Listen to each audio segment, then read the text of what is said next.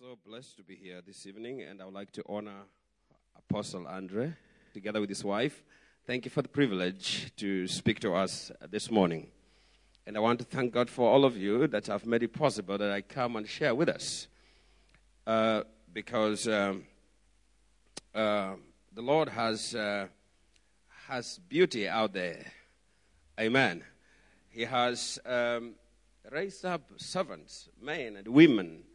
And it takes God, I think, a lot of time to invest in someone. And I believe that 38 or so years, God has done so much to invest in me. I gave my life to the Lord in 1979, and I was about 15 years old. Please don't begin to work out my age. You are believers, just believe what I say. Praise the Lord. Don't do any calculations, eh?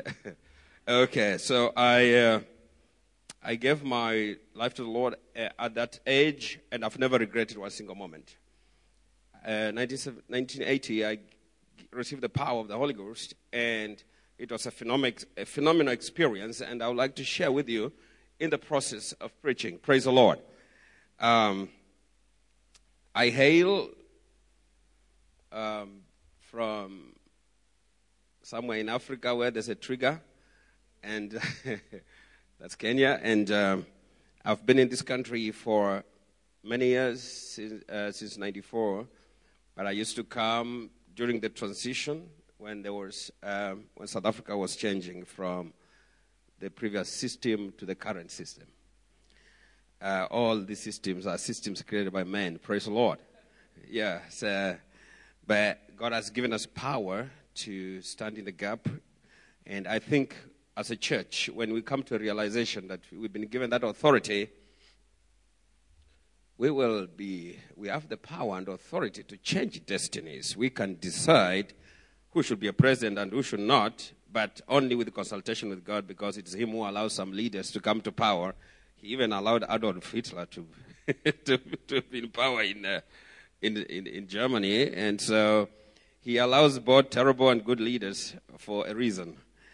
However, we can also enter into a consultation with Him and argue with Him and tell Him, Lord, this time we are tired of corruption. Now we want something better. Praise the Lord. Amen.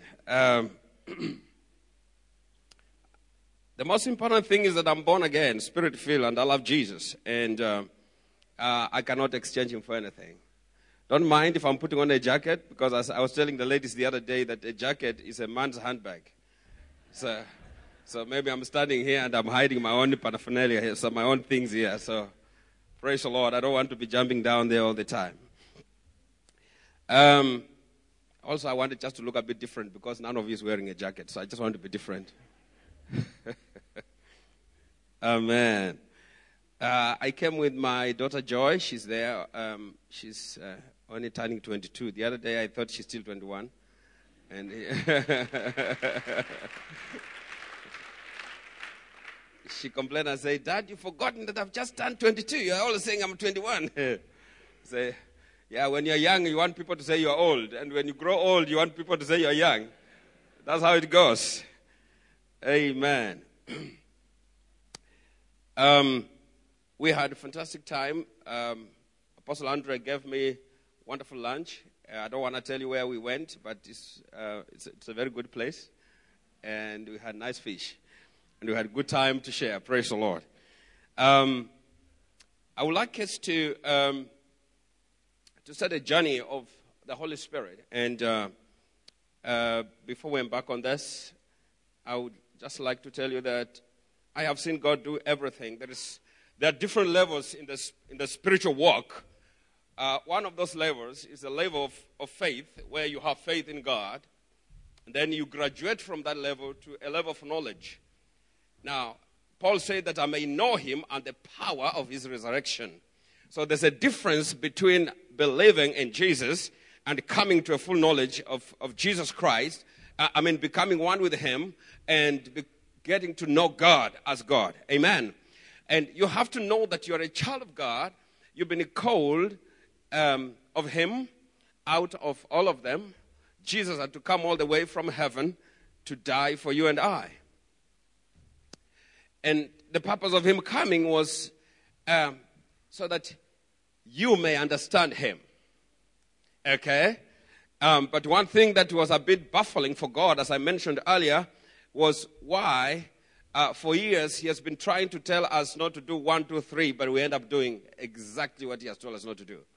And so he decided to send his word into the womb of a woman.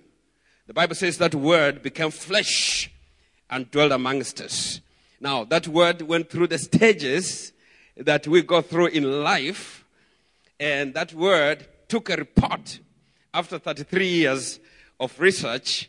I think if it's a PhD, then there were several PhDs. And that word took back a report to heaven and said, the conclusion was, my grace is sufficient. Because it was not easy what Jesus Christ went through. He had to experience over and above everything that we experience here on earth. He knows what it means not to be born in hospital. He knows what it means to be born in a shack. You know, a manger where sheep sleep is even worse than a shack, isn't it? Yeah, it's worse than staying in a slum. He was not born in a good, fancy hospital like where you and I were born. But I was not born in the hospital. I was born behind the hut. Anyway, my mother went just behind there near the bananas and did her thing. And she came back and, you know, there was no midwife. There was nothing. And here I am. Praise the Lord. That's powerful. That's powerful. If you tell the ladies of today to go and do that, they will tell you, you must be joking. Mary, the mother of Jesus, did exactly that. I'm just laying a foundation. Jesus knows what it means to walk as a royalty, to live as a king. When he wanted a donkey to go in Jerusalem, he needed one that has never been ridden by anyone. So I'm trying to say, he would not have gone to buy a second-hand car like mine. He will have gone to buy a brand new car. Praise the Lord. So he knows what humility is, and he knows what royal life is.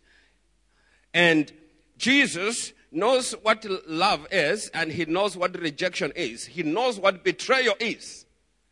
And he knows what it means to be 21 and without a boyfriend. He knows what it means to be 30 and you're not married.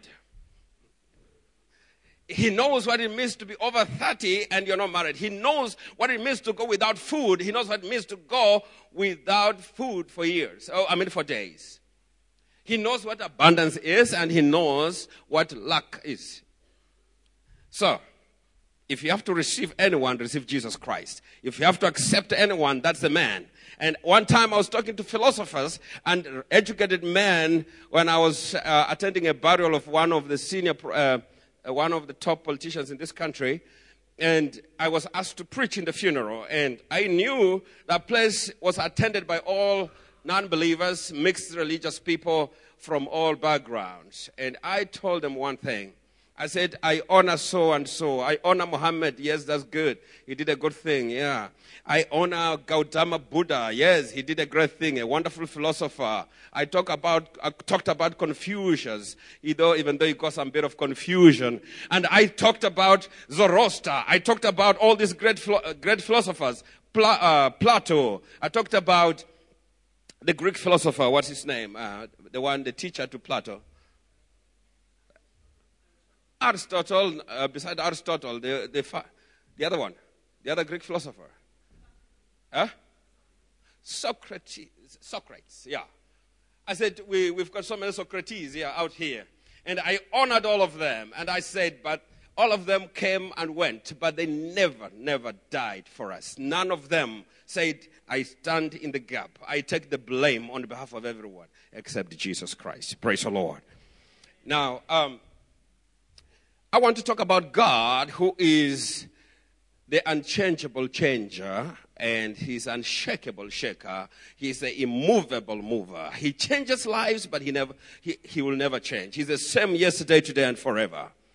And when Jesus walked on earth, people did not understand him. Some have begun to understand after he left. including his own disciples. Now, let us now get down to business. My time is running out. Praise the Lord. Preachers, we have the gift of continuation, and I don't want to, because I want to say the last one, and then you say the other one. Praise God. Let us read the Bible quickly. Will you open with me in the book of John, chapter 14, verse 15. I'd like someone with the NIV translation to read for us John 14, verse 15. Yeah.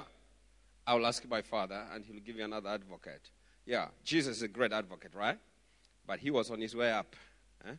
After he had done his business here, he was on his way up, going back to where he came from. This time, not with the body that we know, because Jesus Christ was 100% God and 100% man. Amen.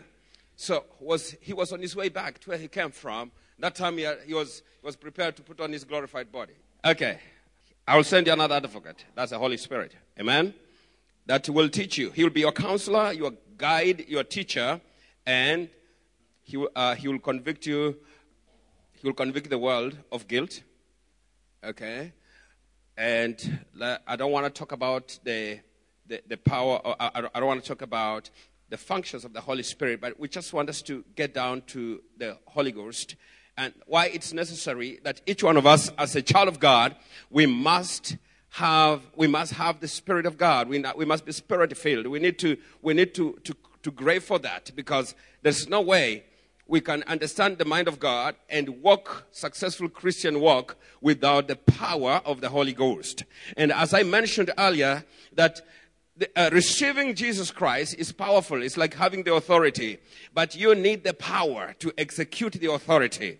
You see, if you have the power without authority, trying to apply power without authority is illegal.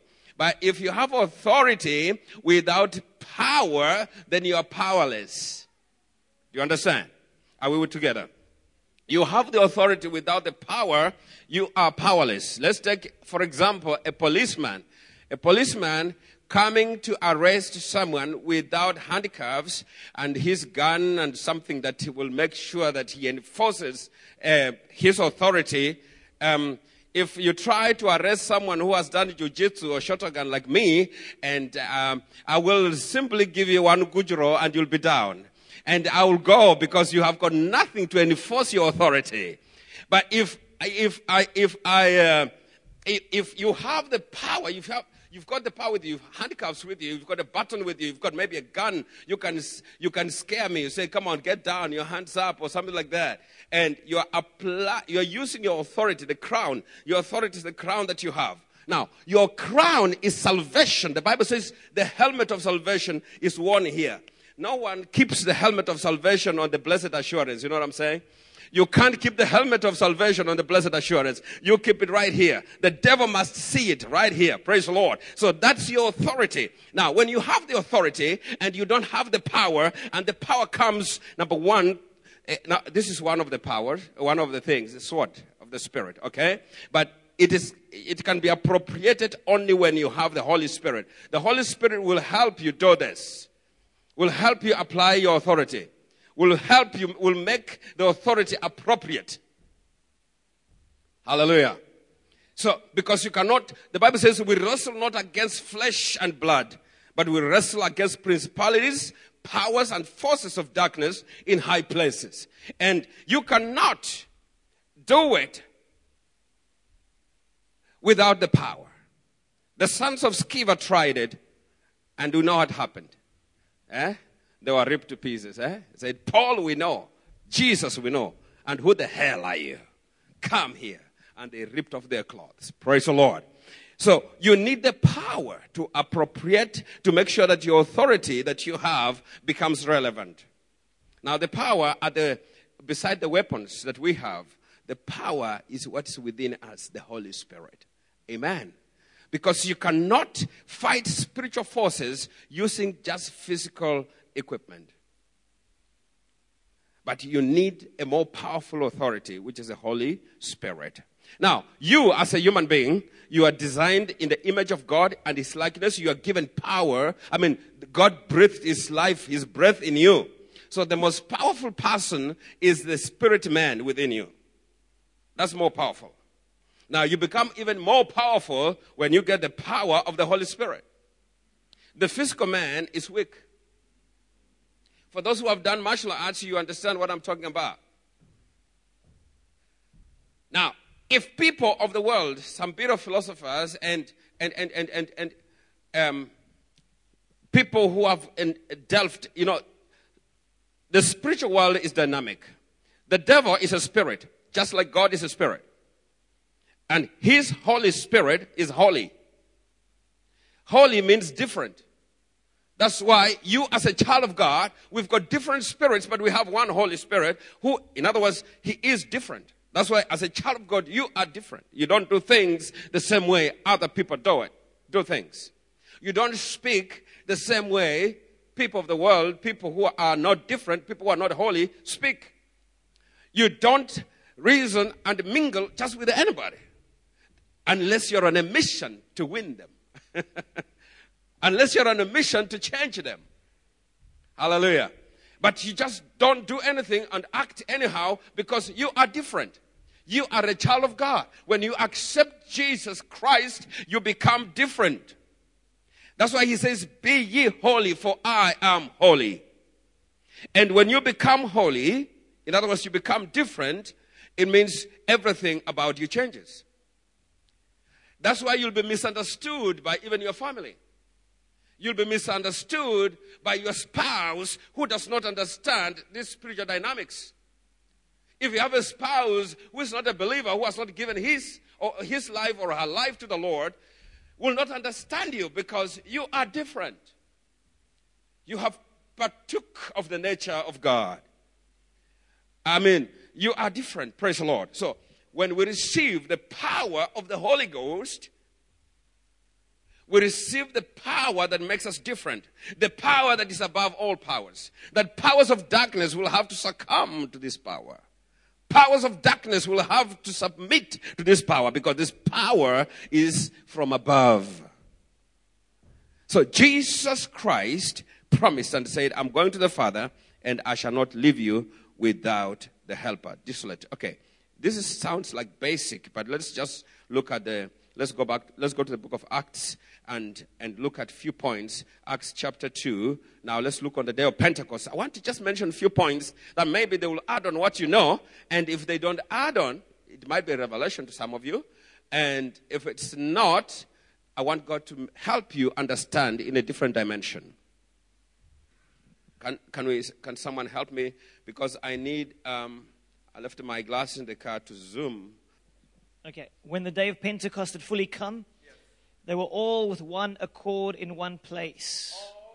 And suddenly there came a sound from heaven as of a rushing mighty wind, and it filled the whole house where they were sitting. Then there appeared to them divided tongues of fire, and one sat upon each of them.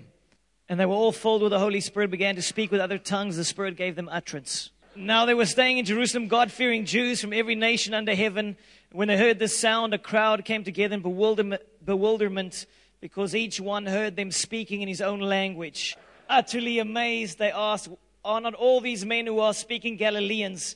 Then how is it that each of us hears them in his own native language? Parthians, Medes, and Elamites, residents of Mesopotamia, etc., and etc., visitors from Rome, both Jews and converts to Judaism, Cretans and Arabs, we hear them declaring the wonders of God in our own tongues. Amazed and perplexed, they ask one another, what does this mean? This is now powerful. Now listen carefully. There are a few important points I'd like us to note from that scripture. First point, they were in one accord. Now, first of all, they had to be isolated to wait in one place, which is very difficult these days with our busy schedules, work, you're employed, some of you are running businesses, and if you tell people, come, let us abide in one place, it's going to be very difficult. And the Bible says, when Jesus left, he told them, wait in Jerusalem. Now, after 50 days, now, those are 4 sevens, okay? The Sabbath of the Sabbaths. After the Sabbath of the Sabbaths. Now, number 7, you all know that it stands for is a number of perfection. Now, after the Sabbath of the Sabbaths, he knew that it's going to be, you know, it's going to be 7 times 7 perfection, you know. And so he knew that the perfect time had come. The Holy Spirit came at the perfect time. But listen to this. They were in one accord. The purpose of Jesus telling the disciples to gather in one place and be in one accord is because he knew that we are full of hohos. We as human beings, if we don't stay in one place, we allow all forms of inclusions to come. One little thing, your cat is vexing you, your dog maybe is just jumping and breaking your glass, and your baby is doing this, and you find yourself, getting angry. And he knew that if you don't seclude yourself, your mind will not be together, because the Holy Spirit is holy.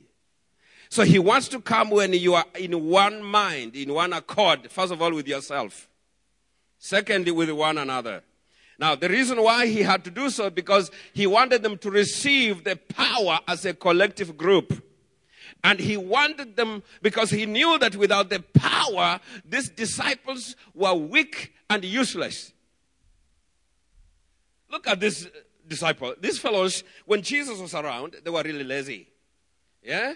Jesus calls them, let's go and pray. And he comes and finds most of them are sleeping. And he says, you can't even tarry for a night. Why? They didn't have the power. They depended entirely on Jesus. Even many times the Pharisees asked, how come your disciples don't fast like some of us? Don't pray, don't fast. He said, why must the bride fast when the bridegroom is around? The disciples of Jesus depended entirely on him. They were lazy. John leaning on him, and they were all emotional. Peter, you touch him, you get one stab. You know, you play, one ear is gone, and you play some more, you get a kick. He was a very emotional fellow. You know what I'm saying? And Jesus knew that if I leave these guys here without the power, there's going to be a mess, and the gospel is going nowhere. It's like the work I have done on earth will be useless. And so he decided that I will go to the Father, but I'm going to ask my Father.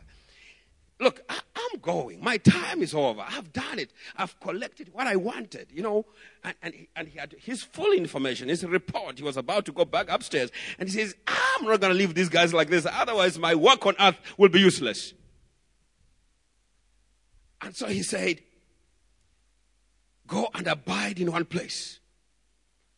He wanted them to be in one mind. And he said, wait in Jerusalem. Wait there. Well, you know, my background never used to allow me to eat several times in a day. You know, like throw one thing in the mouth. Every time, one little chocolate there, a little bit of sweet there, and a little bit something there, and a little bit. I used to eat one thing, like, sometimes I'll not eat breakfast. I'll just wake up and boom, I go. I'm busy. I remember late in the evening, oh my goodness, I've not eaten. So it's whether I eat my dinner. By that time, I'm so tired and exhausted, as soon as I finish my dinner, boom, I'm dead. I sleep. Now, and I need about 1 hour. So my mother knew very well. As soon as she gives me food, she knew that I'll sleep. So in my suit. So I might just wake up around 9. I'm still in my suit and tie. And in those days, it was like a symbol of status. Not anymore, praise the Lord. So, so what happened is, when I went to Europe, when I began to interact with the Western world, I realized that these people, they eat little by little. And in the whole day, they are pecking like hens. Yeah. Would you like a chocolate? Would you like a sweet? Would you like some ice cream? Would you like? And so I realized that my public opinion is becoming more and more prominent, from a six pack to a family pack, and which is okay. Hallelujah. So what I'm trying to say is that you could not wait in the Bible says they were to wait in the upper room, not in the supper room, you know. They had to wait in the upper room. For how many days? until the power had to come. Hallelujah. But something interesting happened on that day. Jesus talks about fire, and I know that fire is not just designed for hell. Fire is for hell. Actually, it's to destroy the devil and demons. But fire is also an agent of purification.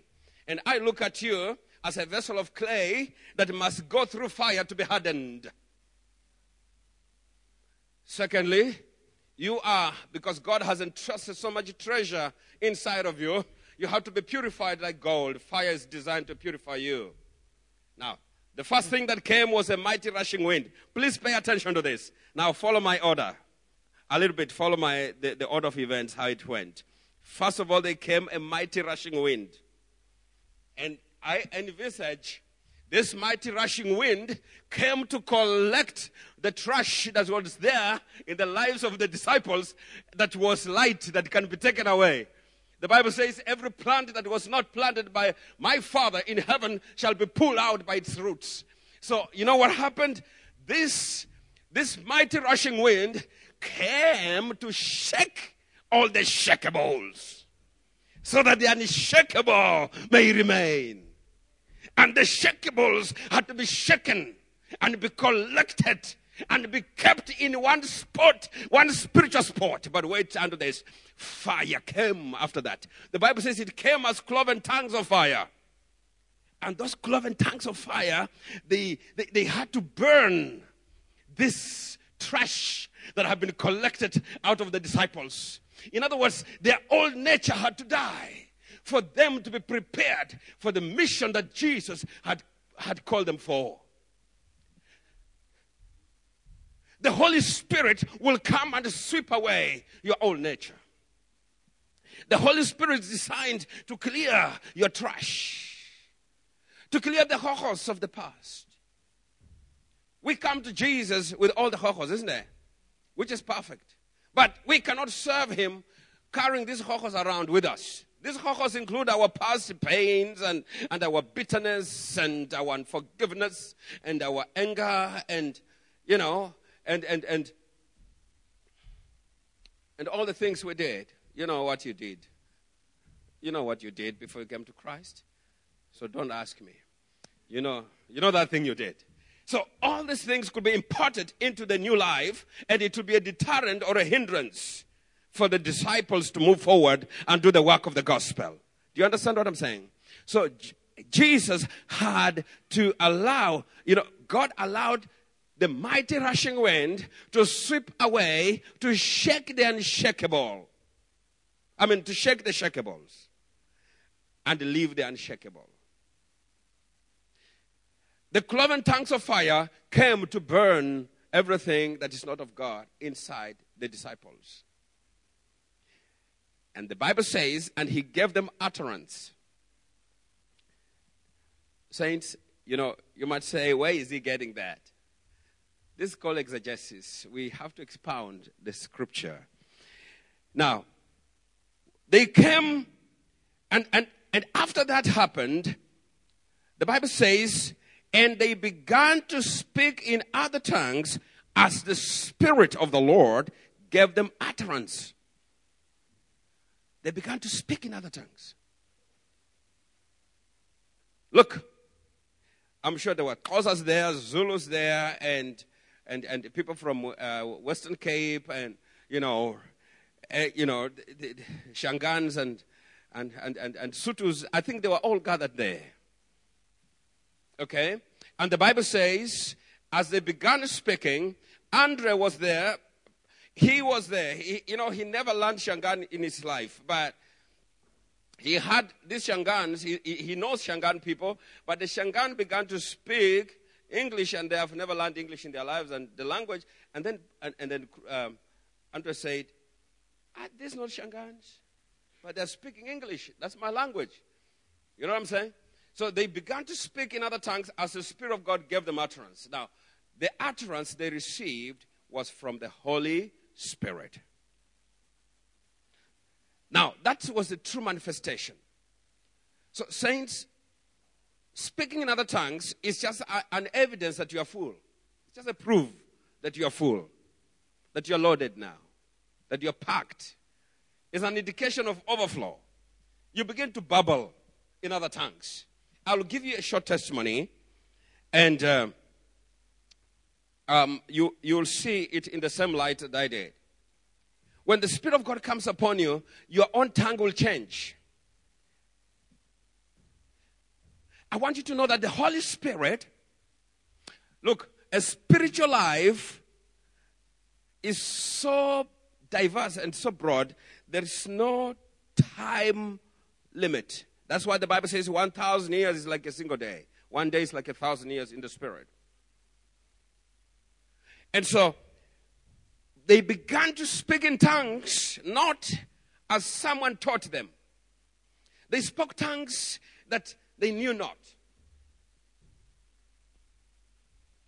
And after that, the Bible says, when the disciples stood up from there, after persecution, I'm telling you, they were unstoppable. When the disciples went out, while Jesus was still alive, they went and did one or two things, and they came back and said, yeah, man, woo, even demons obey us. And Jesus said, don't rejoice that demons obey you. Rejoice that your names are written in the Lamb's book of life. Praise the Lord. He gave them a foretaste to what they were going to experience when he's gone. He knew that what they did was not sustainable. It could only be sustainable when they get the power of the Holy Spirit. And the power of the Holy Ghost will propel you. He will drive you. He will give you the charisma. He will give you the courage. You'll walk in authority. You will fear nothing. You'll be bold like a lion because the Lion of Judah is inside of you. So you need him. And what is the best environment for the Holy Ghost? You need to be in one accord with yourself first. Amen. Be in one accord with yourself first. Let me give you these two testimonies to crown my message. One, when I was still in high school, let me begin with my personal experience. As I mentioned, God works with discipline. We used to meet in the evening, praying and fasting, every evening. Every first 10 days of the month, we used to pray and fast. So one evening, I received a Pentecostal experience. And this Pentecostal experience is how it came about. I was kneeling down, desiring, because I had been fasting for 10 days and I needed the power of the Holy Ghost. And in those days, we were praying with zeal, but we had the zeal, but without wisdom. So I was praying, and I was trusting God. So I knelt facing the wall, and I was praying. And suddenly, I felt like I was kneeling under a huge oven, as though, like I was under a big oven of fire. And I felt like I was naked. I felt totally naked. And my whole body was soaked in sweat. I was soaked, like my clothes were sticking on me. This was 6 in the evening. And suddenly my tongue changed by itself. We were there with my brothers and other brethren that we used to pray with. Suddenly my tongue changed. And I found myself speaking a language, I spoke a language that sounded like Arabic. And I had something like a voice telling me, now you're speaking Arabic.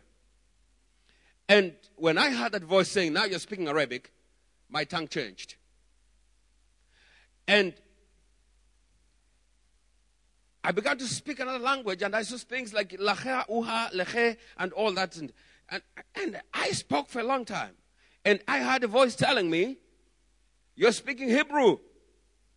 And when I heard that little voice telling me, you're speaking Hebrew, my tongue changed again. And I began to sing songs. And I heard a voice telling me, you're singing angelic songs. And when I was about to stop, it was already 6 in the morning. Remember, I was on my knees at 6 in the evening. This experience felt like it lasted for 30 minutes. Meanwhile, it had lasted the whole night.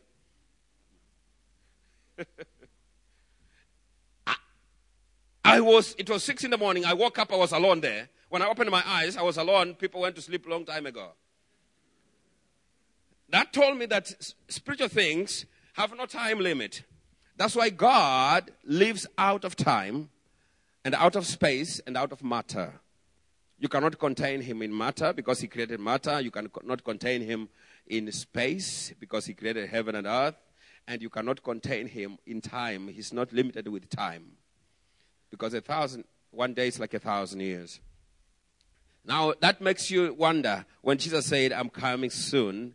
And it's been 2,000 years soon. How soon is soon? That tells you maybe he's been away only for 2 days. On the third day, he'll be coming back. Praise the Lord. Maybe before the third day. I'm coming back soon. 2,000 years ago, soon. It's 2017. I'm coming back soon. Just maybe 2 days and some hours in the spiritual realm. Praise the Lord. So, saints, this is what happened to me. I woke up at 6 o'clock. And one fantastic thing is that I did not want to stop speaking those languages. I went searching for the one I spoke first. And it's like I didn't want to stop talking. And in the whole area, I felt like I was on top of everything. It's like everything is under me. Everybody was under me.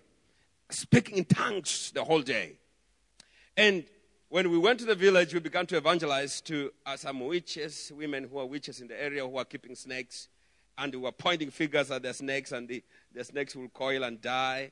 And you know, these pythons, they store them, they keep them for witchcraft. And so we'll tell them, we command that. We had so much zeal and power, and those snakes were dying. And the witch will shake, and we'll take advantage of her shaking, and we'll tell her, if you don't give your life to Jesus, you're going to die like your snake. She said, okay. We were little rascals, terrorists of the spirit, spiritual terrorists in the area. And that's the truth before God. We were terrorists, spiritual terrorists. And so many people gave their life to the Lord until today. In our area, so many of them stood, and some of them gave their life to the Lord out of fear, but they are seeing the Lord anyway.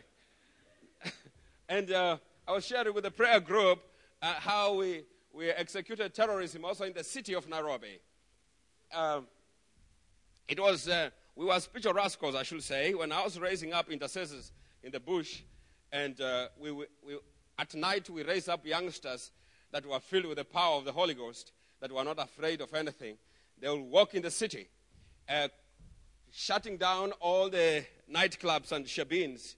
We say, you are the one spoiling our young people. We shut you down, and we declare that you are bankrupt in Jesus' name. And I'm telling you, Kenya breweries became bankrupt. It's only South African brewers that bailed it out later, many, many years later. Because all the shebeens were closed in the city, and they were turning into churches. And I'm telling you, up to now, we still have fire still burning in the city of Nairobi.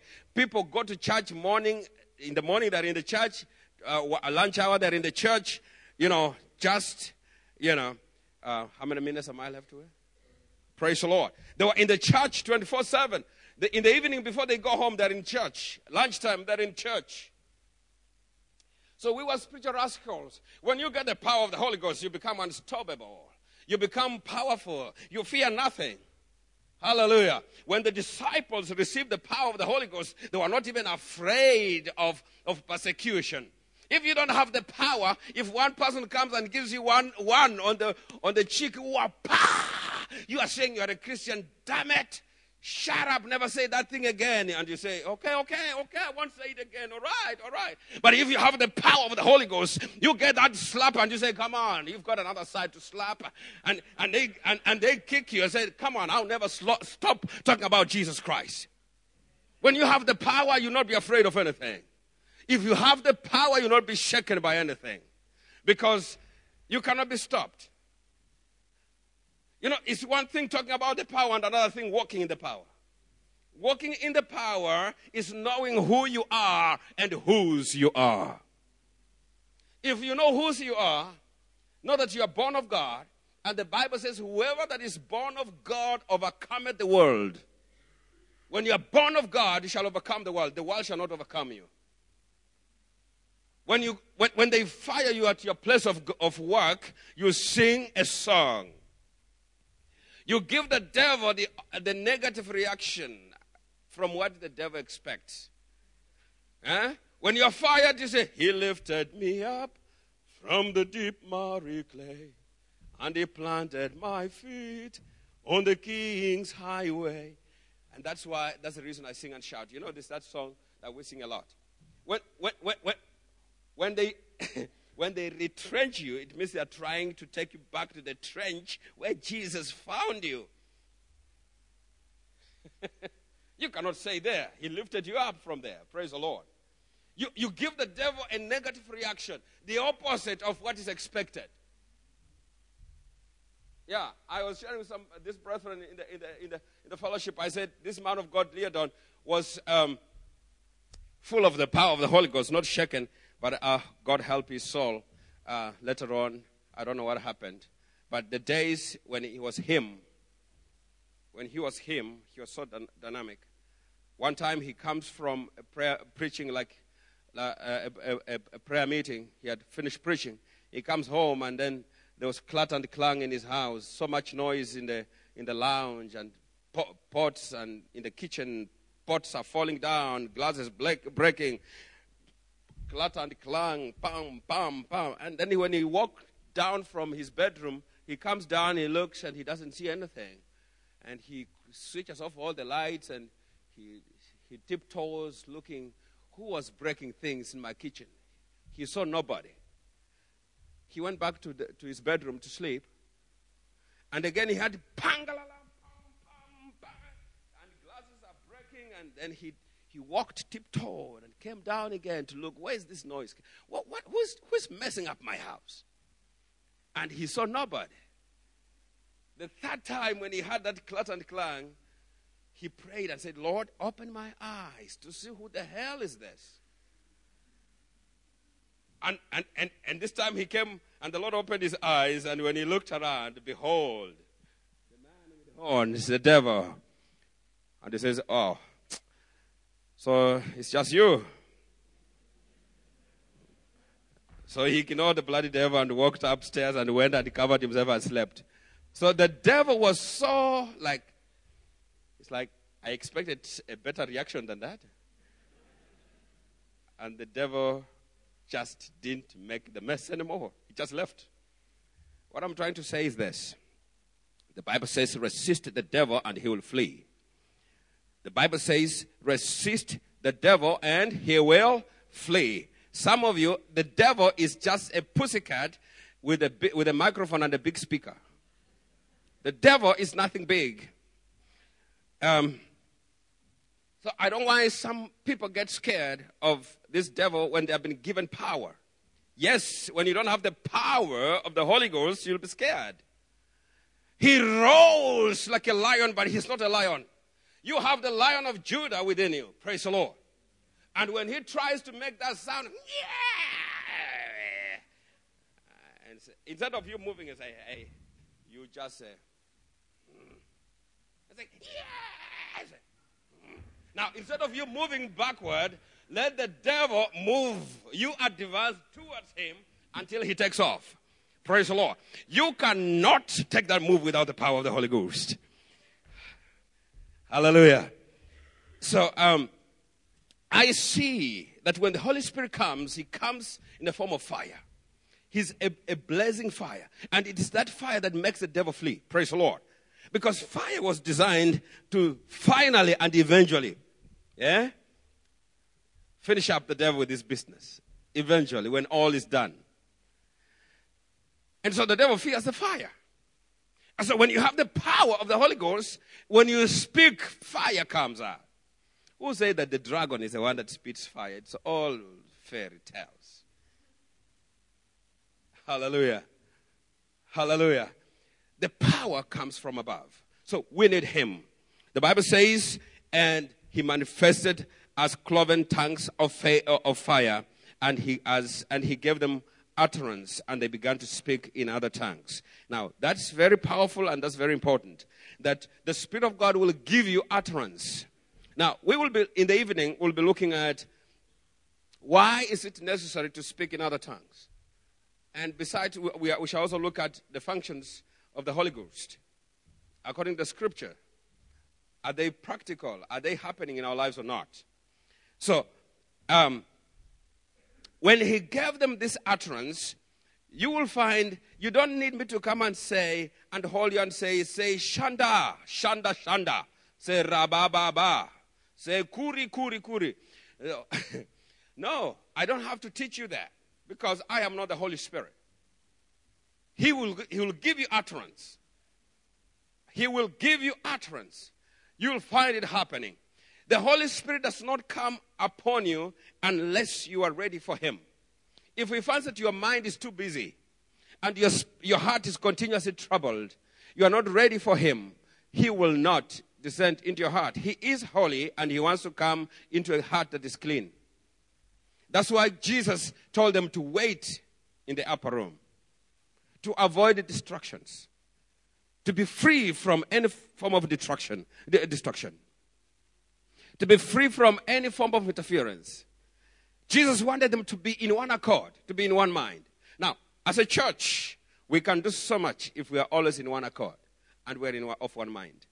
So when we run this week, Pentecost week, this Holy Ghost week, we have to prepare ourselves in the heart so that because we want to walk in power and in authority. Once the power of the Holy Ghost is functional, we are moving in the power of the Holy Spirit. I know we have Jesus, we have the power, we've got authority, but we need the power.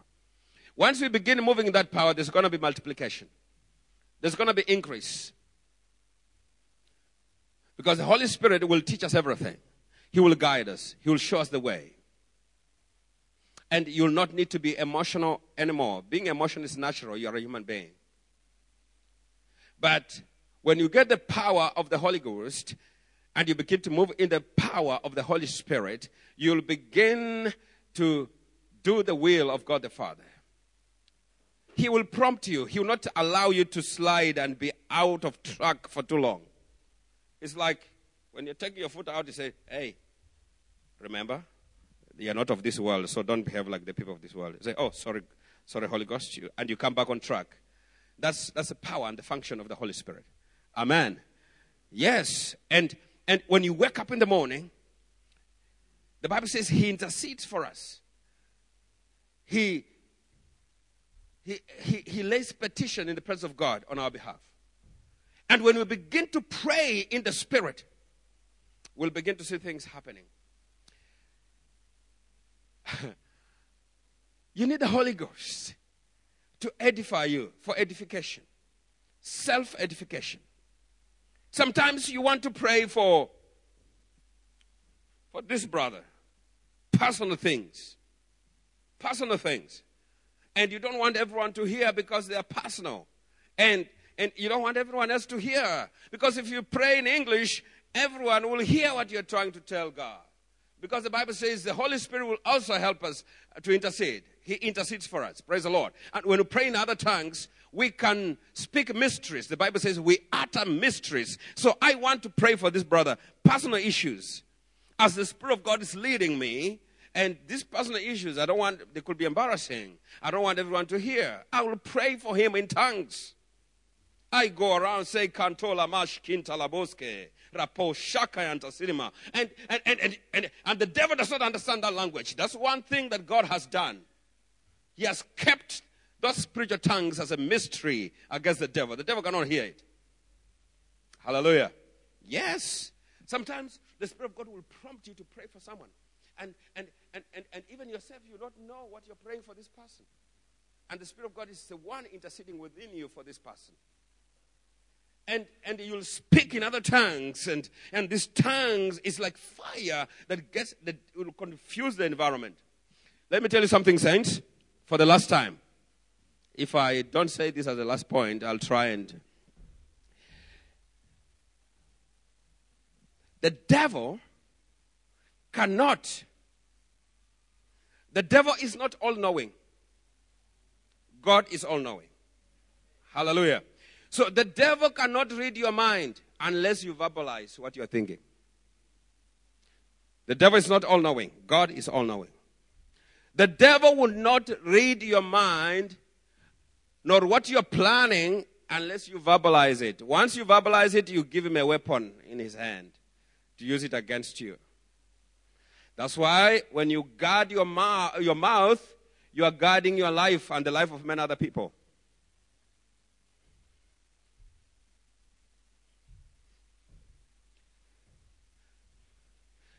If you're always saying, I am sick and tired, you will actually be sick and tired.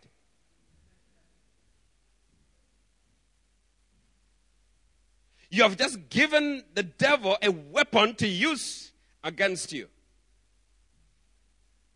You can't say, I didn't mean it. The Bible says we are ensnared with the words of our own mouth. If you say, my disease, you make it yours.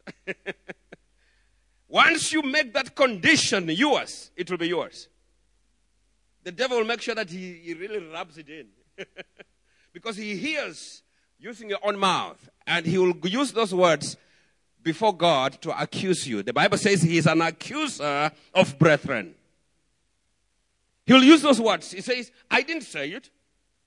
God, you are blaming me. She said it herself. She said her disease. Well, I gave her, but she has possessed it. Now you... Yeah, it's me who gave her the disease and you allowed it. But, didn't you watch me giving it to her? He's an accuser of brethren. So don't use your mouth inappropriately if you know that what you are saying might ensnare you. So when you pray in other tongues, what you are doing is that you are speaking mysteries unto God and you are edifying yourself. You are uttering those mysteries unto God and it's for self-edification. Sometimes you can be talking to God about somebody and no one else will know. That's why I say intercessors, you have to talk to God about people. Do not talk to people about people. You've not been called to discuss people, to talk to people about people. If you talk to people about people, that's called gossip. It's not intercession. Hallelujah. Yeah. Man of God, thank you, Jesus. We are almost reaching the terminus of our message. I don't want to go any further because I can preach for 3 days nonstop. And that's true, eh?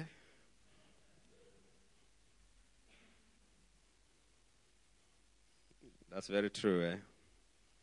Yeah, I always go for a crusade for 14 days. Every day I'm preaching, and I don't feel anything. Just keep on preaching. Because I've got the power. I'm powered by the Holy Ghost. You know, this engine is powered by the Holy Ghost. Yeah, it's a powered engine. So to appropriate the authority that we have in Christ, we need the power of the Holy Spirit. We need His Holy Spirit. I was sharing with Pastor Andre, and he told me that he never knew he preached about the power, but he did not come into a true encounter with the power and the wonder-working power of God. And when he came into a true encounter, he began to see things differently. He was counting the number of people who have been healed over a period. Now they're ranging in thousands. But it started with 1 or 2 and 3. But now it's ranging in thousands already. When you come into a true encounter with God, I'm telling you, you'll stop living a contemporary Christian life. And I told the brethren the other day in a prayer meeting that we need to come to graduate from a shallow Christianity. It is boring when you're just a shallow Christian. You are either in deep, powerfully, or stop fluffing around.